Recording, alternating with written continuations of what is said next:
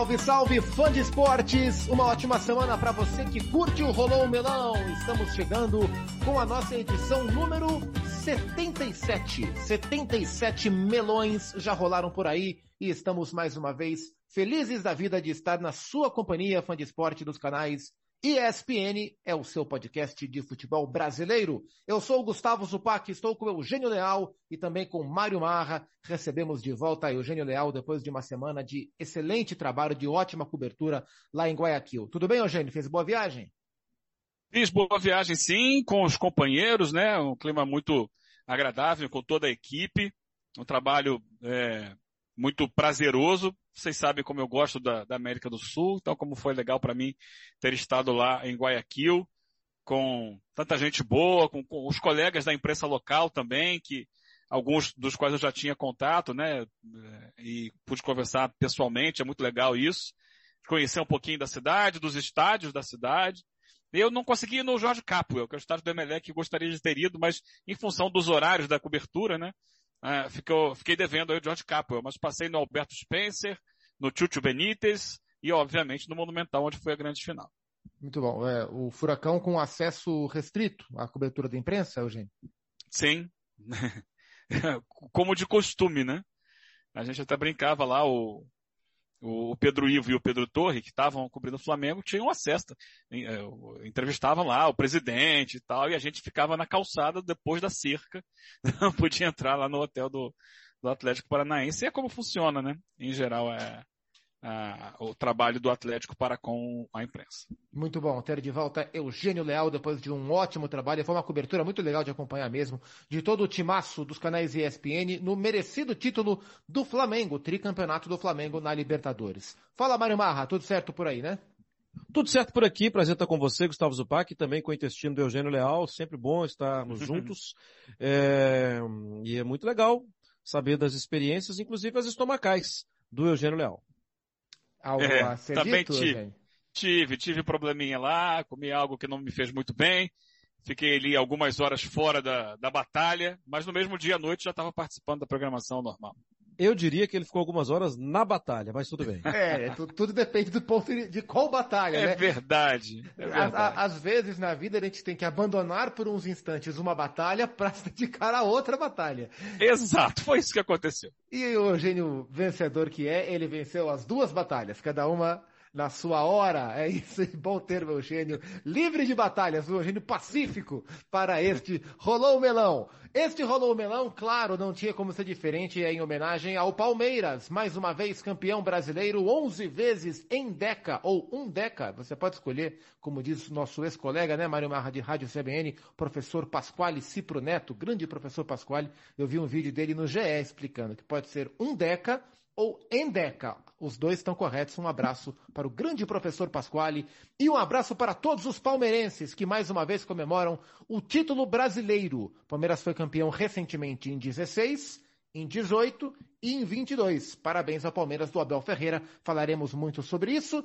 É, a gente tem tido, senhores, nos últimos anos, é, aliás, nos últimos dois anos, é, campeonatos brasileiros com pouca disputa. É, foi assim com o Atlético e assim com o Palmeiras. Pegou na décima rodada a liderança e não largou mais. Eu até tenho dito no Sport Center que o Palmeiras não é, é, é isso. O Palmeiras não disputou com ninguém o Campeonato Brasileiro. O Palmeiras pegou para ele e foi tocando o Campeonato Brasileiro até ganhar mais uma vez com a goleada sobre o Fortaleza ontem por 4 a 0. Ontem, porque gravamos essa conversa na quinta-feira.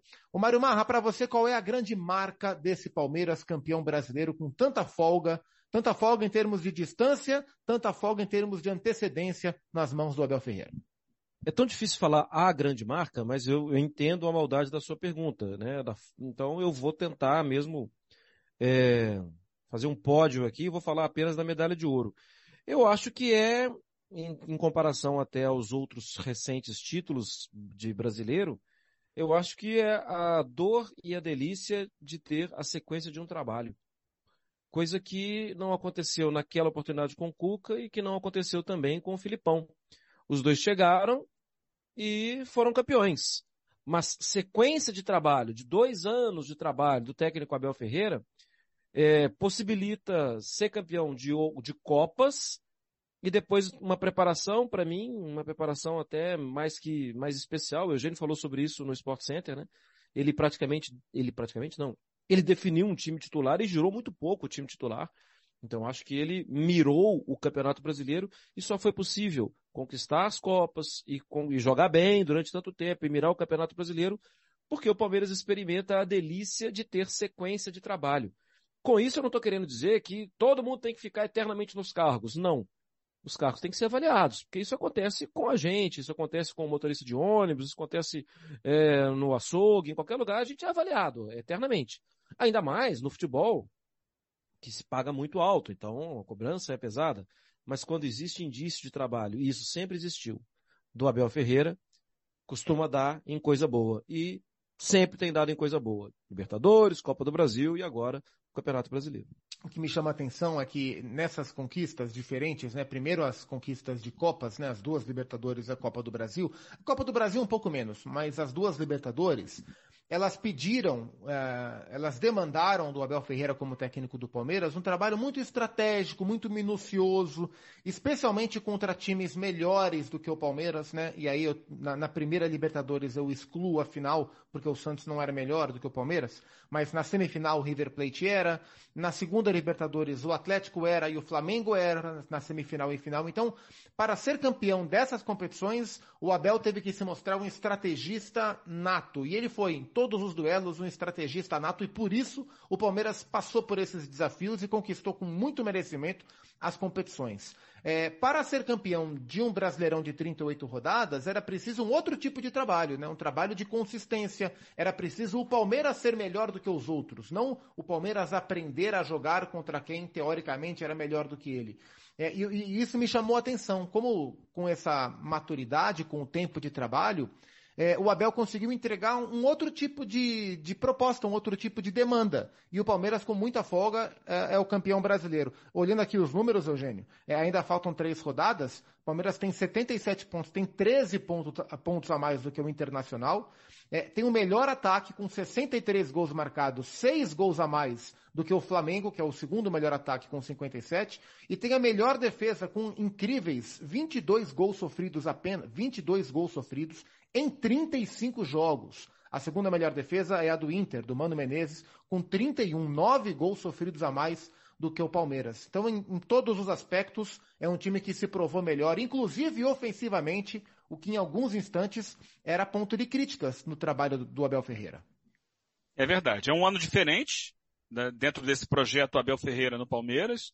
Como você colocou, ele chega na primeira temporada, já com a temporada bem adiantada, e, e consegue levantar Libertadores e Copa do Brasil, né, é, ele chega com um propósito né, de, de, jogar jogo a jogo, de ir resolvendo cada uma das é, batalhas, dos desafios que ele teria pela frente. E, e foi feliz.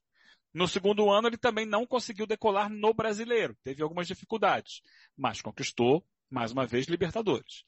E dessa vez, ele já numa terceira temporada, embora em dois anos, né? Esse calendário louco que envolveu aí é, outras questões de mudanças em função da Covid e tal, é, ele consegue encaixar um time. É, o Marra colocava ali, ele definiu um time, é, eu levantei os números, ele usou 34 jogadores até aqui, só que 13 numa quantidade de minutos, né, numa minutagem muito maior que os outros. Ou seja, ali ele tinha o time titular e mais um ou dois jogadores que jogaram muito. Por exemplo, o Veiga, que era titular, e acabou saindo várias vezes por lesão, tá ali nesses 13, na lista dos 13, como o Mike também, que jogou como lateral, jogou como ponta. Então ele estabeleceu uma, uma formação que é um 4-2-3-1, né? Ao contrário de muitas vezes que ele usava três zagueiros ou um lateral, dublê de zagueiro e lateral, não fez isso dessa vez. O Palmeiras foi um time previsível, quando a, o grande, a, a, a, grande novidade era a imprevisibilidade das temporadas anteriores, né? Que ele, ele sempre tirava um coelho da cartola em jogos decisivos, com um jogador inesperado, com uma formação tática diferente.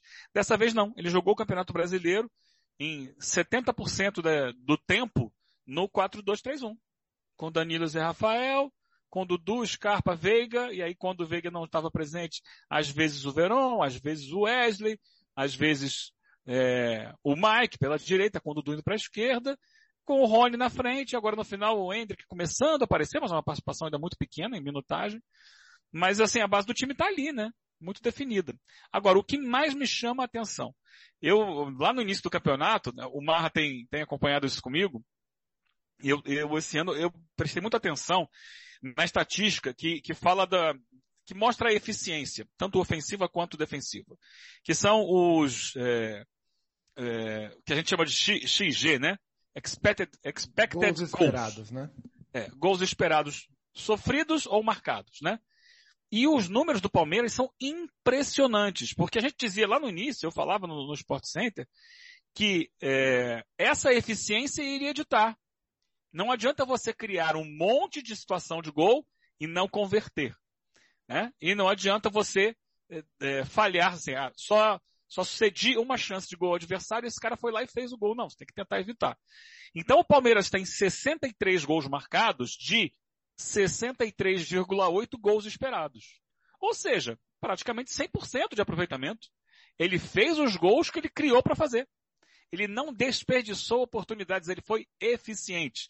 Isso para mim diz muito. Agora, melhor do que isso, na defesa, eram esperados 31 gols sofridos, 31.1. E ele sofreu 22.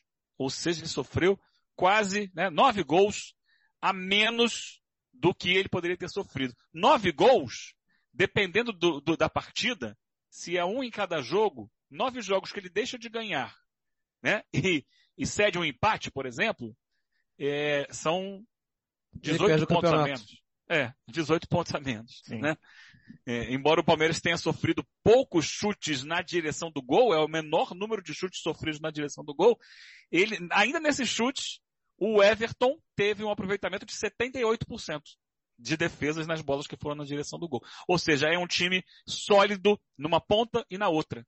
Isso é fundamental para chegar ao título da forma tranquila como o Palmeiras chegou. É, é, essa fórmula talvez não dê um título a um, a um time num torneio de mata-mata, né? Torneio de mata-mata, talvez Perfeito. você tenha que ter a estratégia que o Palmeiras teve quando ganhou os, os, os campeonatos de mata-mata. Mas essa fórmula vai te dar, vai te dar, não tem como não te dar um título de pontos corridos. É impressionante. Se um time ele, ele trabalha perto do 100%, né? Um pouco abaixo do 100% de aproveitamento em eficiência ofensiva, e é um time que toma é, 22 gols em 35 jogos, não tem como esse time não ser campeão.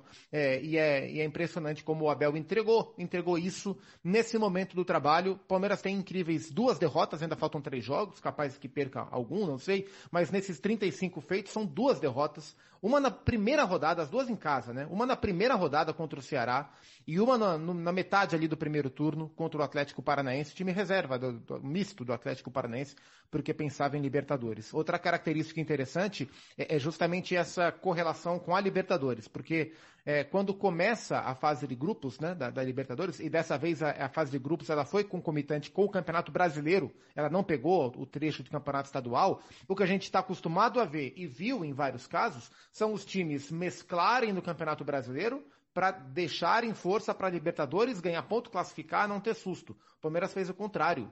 Até porque tinha um grupo muito gostoso de se jogar, né? O Abel botou um time reserva, o um misto, uh, em, misto, na verdade, em boa parte da, da, fase de grupos da Libertadores, para colocar força máxima no Campeonato Brasileiro. Porque ele entendia que era possível e que esse campeonato era o que faltava nesse trabalho, né?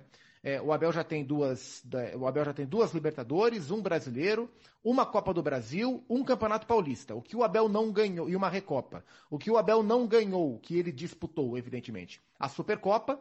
Ah, ele perdeu a Supercopa para o Defensa e Justiça. É, e o Mundial, né? Disputou dois mundiais, perdeu, ficou em quarto lugar do primeiro Mundial, foi vice-campeão nesse segundo Mundial perdendo para o Chelsea. Acho que a Supercopa é uma mini meta, uma metinha do Palmeiras, e, eu acho injusto colocar o Mundial como uma meta para alguém. Se não ganhar o Mundial, algo está faltando. Não é justo pro, com o futebol sul-americano na atual conjuntura do futebol mundial. Com a definição do Palmeiras campeão, a gente já tem a Supercopa definida. Teremos mais um Palmeiras e Flamengo bem legal para abrir a próxima temporada. É, Mário Marra, Gustavo Scarpa será o bola de ouro? Há discussão ou não há discussão? É, é, até vale a gente explicar, né? O bola de ouro ele é feito com uma parte é, o, a pontuação, a nota é dada por um avaliador e a outra parte entra critério técnico. Então, é, não é assim a garantia. Eu não sei se ele vai ser o, o bola de ouro.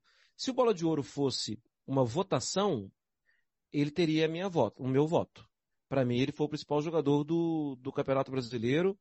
Inclusive, é, é importante a gente dizer isso. É, tem sido um prazer ver o Scarpa jogar porque ele, ele acha soluções. Né? Aquela bola parece que não vai chegar e ele dá um jeito de fazer chegar. Ele e há, inclusive algo que até não é muito citado, porque não é a primeira função dele. O trabalho dele sem a bola também é muito legal. Quando o time perde a bola, quando o time volta. E ele, quando tem a bola, ele bate na bola como poucos.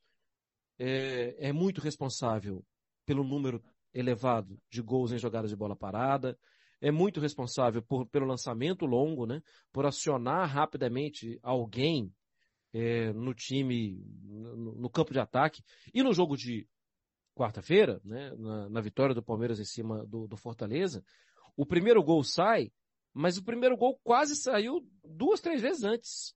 Porque ele teve a oportunidade, ou o Palmeiras teve a oportunidade de achar um passe pelo meio da defesa, e, a defesa adversária, a defesa do Fortaleza, se posicionou de modo que alguém do Palmeiras ficasse sem impedimento. Porque o Palmeiras joga muito bem nisso, né? Recupera a bola e vamos achar alguém. Dudu, Rony, Hendrick. E normalmente quem acha esse alguém é o responsável pelas assistências. É o Gustavo Scarpa. Para mim, ele foi o principal nome do, do Campeonato Brasileiro. E, e, duas coisas chamam a atenção, Eugênio, sobre o Scarpa. Primeiro é que a gente está acostumado, a, assim, eu concordo, para mim ele é bola de ouro também, eu entregaria a bola de ouro para ele. Primeiro que a gente está acostumado a analisar jogadores que assinam pré-contrato com outras equipes da seguinte maneira, ah, agora ele vai tirar o pé, agora é compreensível uma queda de rendimento a gente está pouco acostumado com o contrário. O jogador assina um pré-contrato com outro clube e a partir daí ele vira o melhor jogador do time a ponto de ser o bola de ouro do campeonato. Isso me chama muito a atenção e acho que diz muito sobre a maturidade do Gustavo Scarpa como homem, como atleta, de uma maneira pessoal e profissional. E o segundo é que a gente comenta muito pouco a ausência do Rafael Veiga, que até pouco tempo tava, tinha gente aí jogando pedra no Tite porque o Veiga não ia para a Copa. E hoje a gente pouco lembra, infelizmente, né, porque o Veiga está fora, mas a gente pouco lembra que o Veiga não está em campo, porque o coletivo e o individual nos permitem esquecer, entre aspas, o Veiga. Queria que você falasse um pouco sobre o skatista dos biscoitos e do leite condensado, o Gustavo Scarpa. É, é, primeiro, Scarpa, vamos lá, o Scarpa é um baita de um jogador que vocês vão lembrar o Marra, às vezes eu sempre uso o Marra como minha testemunha, né? Porque a gente está diariamente no, no esporte sempre. No caso, ele é seu cúmplice. Mais do que testemunha. E ano passado, quando o Dudu voltou ao Palmeiras, quem saiu do time foi o Scarpa. E houve um momento em que o Palmeiras oscilou de rendimento. E eu, lá no Sport Center, é, dizia, gente, não dá para deixar o Scarpa fora do time. Ah, mas tira o Dudu? Não. Claro, você não vai tirar o Dudu, que é um craque. Tem que dar um jeito de colocar os dois juntos. Tem que encaixar. Tem que encontrar uma maneira, porque o Scarpa já no ano passado, antes da volta do Dudu, vinha fazendo esse papel de ser o cara da bola parada, de chutar de fora da área, de criar. E ele foi escolhido para sair do time quando o Dudu chegou. Mais adiante, é, o, o Abel vai encontrando uma maneira de colocar o Scarpa no time. Vai encontrando, vai dando um jeito, encaixa daqui, encaixa dali. Eu lembro de uma, uma época em que a pergunta era, ah, o Scarpa vai jogar de 8, vai jogar de 10. Eu falei, ele pode jogar até de 6. Ele pode jogar de 11, ele pode jogar de 7. Ele não pode ficar fora. E foi acontecendo isso. Ele foi sendo improvisado, tanto que a final da Libertadores ele joga como ala pela esquerda né, com o Piquerez fazendo um terceiro zagueiro. Ele foi sendo colocado no time porque começaram a entender que a presença dele era fundamental. E o Palmeiras cresceu com isso. Mas a estrela seguia sendo o Veiga. E vários pediram a convocação do Veiga, inclusive eu. Porque o Veiga estava jogando muito. Estava jogando demais. E era um meia que voltava para marcar, moderno, que é, variava de posicionamento, aparecia na área de frente para finalizar. As jogadas do Palmeiras muito funcionavam dessa forma, né? Abria na ponta e cruzava para trás para pegar o, o, Veiga chegando de frente. E ele estava numa fase esplendorosa. A questão é que ele se machuca, né? E quando ele se machuca, o Scarpa assume essa, essa posição de meia central, jogando ainda mais do que estava jogando o Veiga. É impressionante isso. É, jogando ainda mais entregando ainda mais. E o Veiga depois não consegue se recuperar é, fisicamente, né? Ele volta e depois se machuca de novo. Quando entra em campo, ele, é, ele participa de forma decisiva no, no, empate com o Flamengo.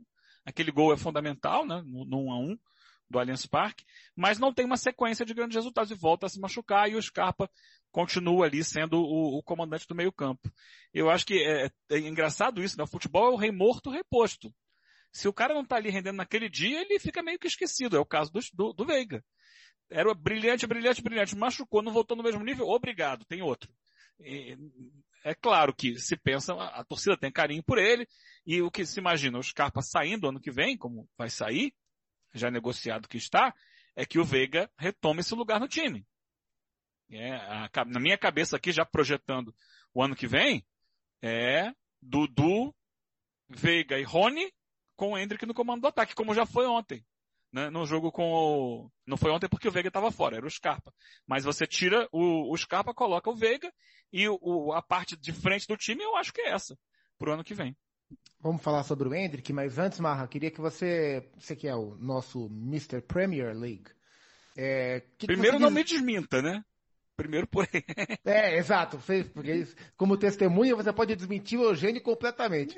Eu queria que você falasse sobre o, o que você espera do Scarpa no Forest. É, ele vai trocar literalmente um, uma ponta pela outra, né? Ele sai campeão para chegar à lanterna, né?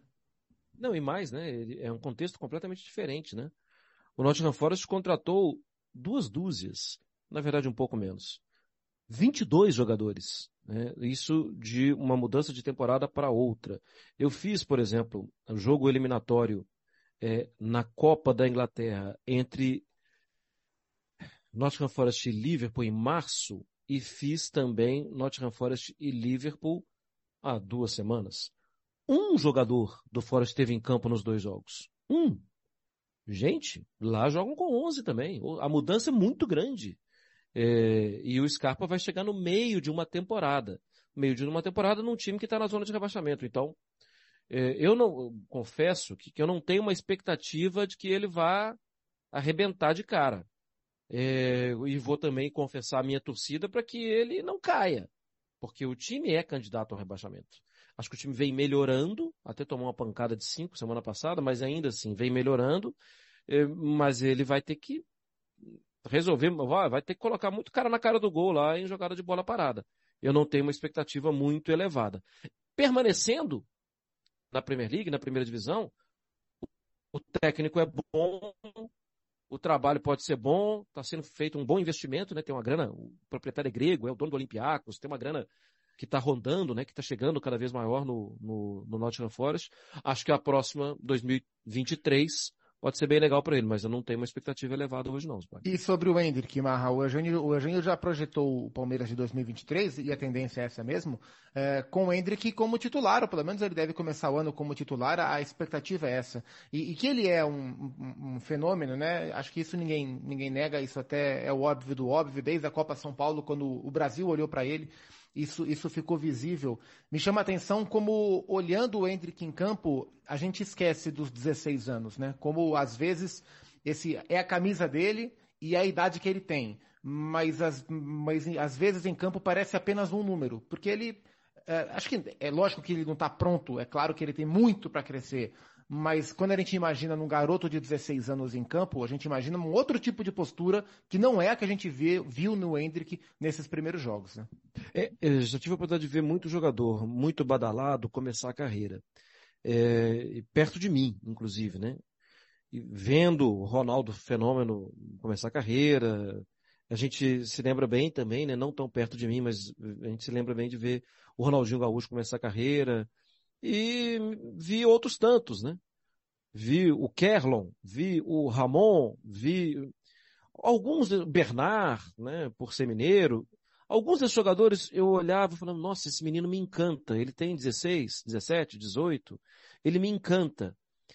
E algum, na sequência de jogos eu pensava assim, é, mas, mas eu acho que eu já sei o que vai acontecer. Assim. Esse é muito bom jogador, vai ser um jogador especial, mas eu acho que eu já enxerguei o limite. Assim. Eu não sou nenhum, né, nenhum vidente, mas você percebe que tem um limite ali. É bom jogador, hein? Bom jogador, mas tem um limite. O, a questão que me intriga no Hendrick é que eu não consegui ver ainda limite. Eu tenho a sensação de que ele sempre tem uma novidade. E olha que a gente viu muito pouco no nível profissional. A gente vê mais jogando contra, contra meninos da mesma idade dele. É, no nível profissional a gente viu muito pouco e eu sempre tenho a sensação, ele está escondendo alguma coisa, ele tem mais pela frente. Ele, para mim, ele não tem limite. E isso é tremendamente preocupante para os adversários. E me dá um alento de que a gente pode estar tá vendo um, um especial. É, é, não é justo fazer isso, mas eu tenho essa mania de sempre buscar referências. É, e estimular mentalmente comparações, do tipo, esse cara me lembra tal, esse cara tem características de tal, o que não quer dizer que ele vai ser ou que ele tem que ser.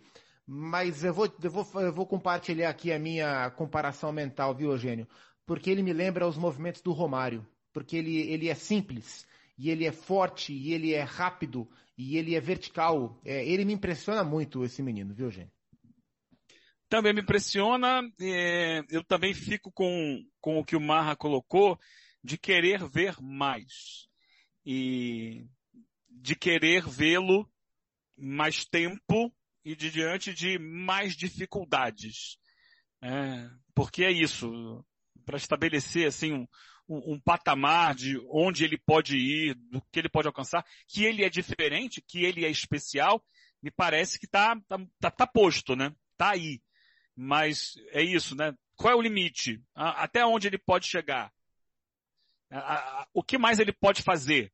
Como ele vai lidar com situações que acontecem na carreira de qualquer jogador daqui para frente?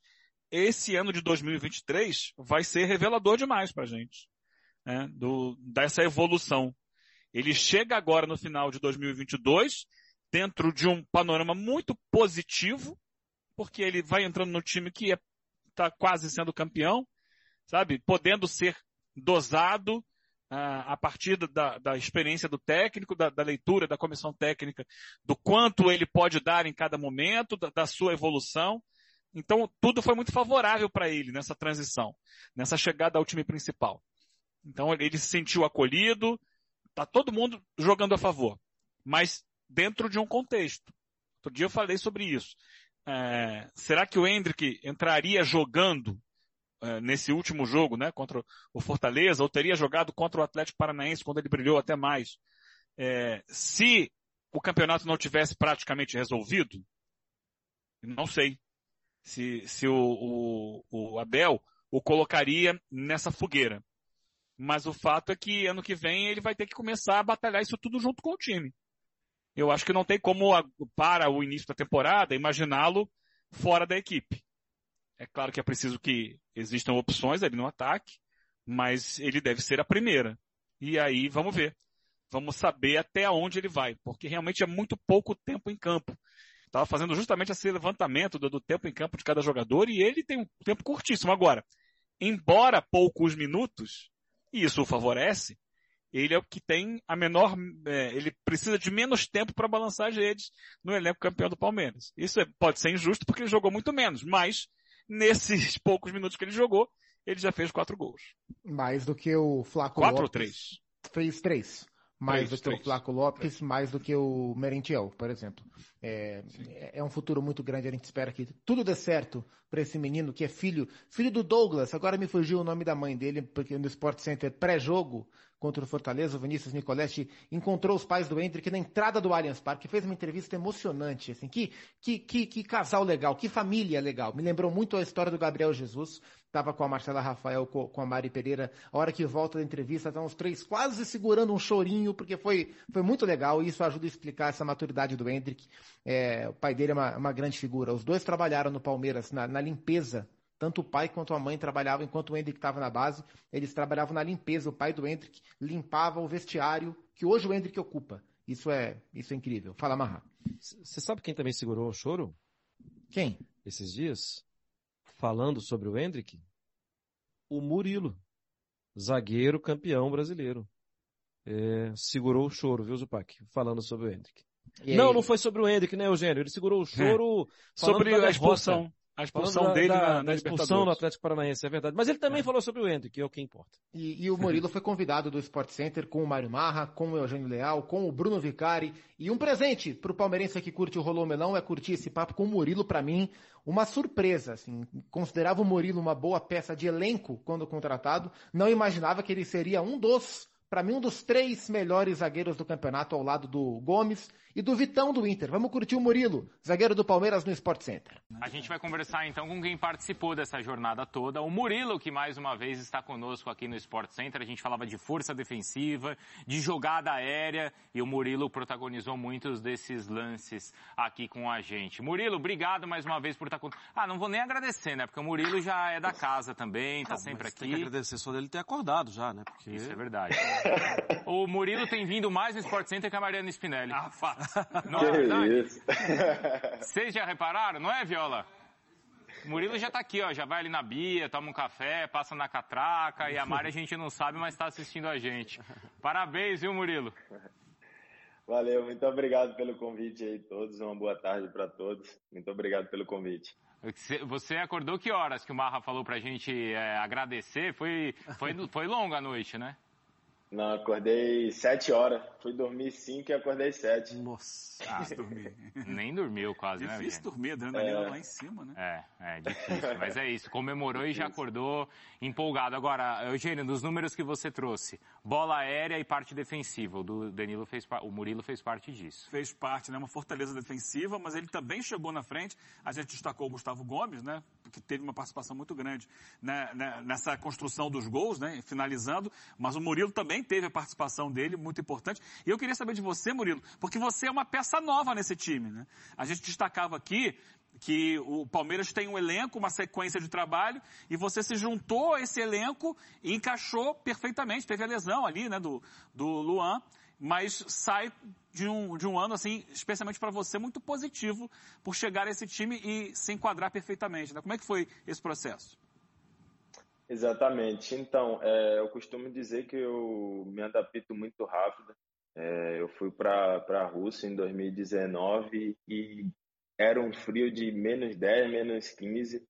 E ali eu, eu vi que eu, que eu me adaptei muito rápido. Então, quando eu voltei para o meu país, é, para o Palmeiras, eu não vi dificuldade nenhuma e graças a Deus, dentro de campo ali, eu pude ajudar meus companheiros e estar tá sempre junto ali com eles para poder fazer grandes jogos aí no ano. Se adaptou mesmo, hein, Mar? Muito, muito rápido. Murilo, você sabe que comentarista é aquela coisa, né? A gente acha que a gente tem sempre razão nas coisas e a gente cria mil verdades. Mas tem uma verdade que já está me incomodando há algum tempo, Murilo. Que é, eu sei que ela é difícil, tá? Que é aquela situação. É possível pensar nos três grandes títulos. Eu estou até afastando aqui o estadual, tá? É possível pensar em ser campeão da Copa do Brasil, é possível pensar em ser campeão da Libertadores e ser campeão brasileiro. Quase que a unanimidade dos comentaristas fala assim, não, é impossível. Não dá, o calendário do futebol brasileiro não deixa, não tem como, é muito estresse, é muita competição. E eu tô assim também, eu também, eu também sou dessa turma. Mas, no íntimo, você acha que é possível, Murilo? Você acha que um dia é possível traçar esse plano de ser campeão de Copa do Brasil, de Brasileiro e de Libertadores na, numa mesma temporada? E, de novo, parabéns. Muito obrigado. Então, alguém já foi campeão? Não, não, não sei ainda se. Não, ano passado, não, ano passado o Atlético foi. ficou não. a um jogo porque é. ele caiu na semi da Libertadores. O Atlético né? ano passado assustou assim a, a, os comentaristas porque foi campeão de Copa é. do Brasil e foi campeão do Brasileiro, mas não chegou na final da, da Libertadores. Ninguém conseguiu fazer o três, os três é, na mesma então, temporada. É, é, bem difícil, é bem difícil, mas é, não dá para falar agora, né? É, eu acho que, que, a gente tem que aproveitar o título aí que a gente acabou de ganhar. É, aproveitar da melhor forma possível os três jogos que tá por vir aí, depois das férias, e ano que vem a gente colocar essas metas aí para poder fazer história, né? O que a gente vem fazendo aí, o que o time vem vem fazendo aí há muito tempo e fazer história. Ô, Nicolete, você, claro, acompanhando o Palmeiras, e a gente estava vendo aqui momentos importantes, né? A gente, o Eugênio tinha separado entre os sete jogos importantes o jogo contra o Galo, que ele fez gol. Uhum. A gente mostrou o jogo contra o São Paulo. Então, muitos pontinhos aí desses 77 que o Palmeiras tem estão na conta do, do Murilo, não estão, Nicolete?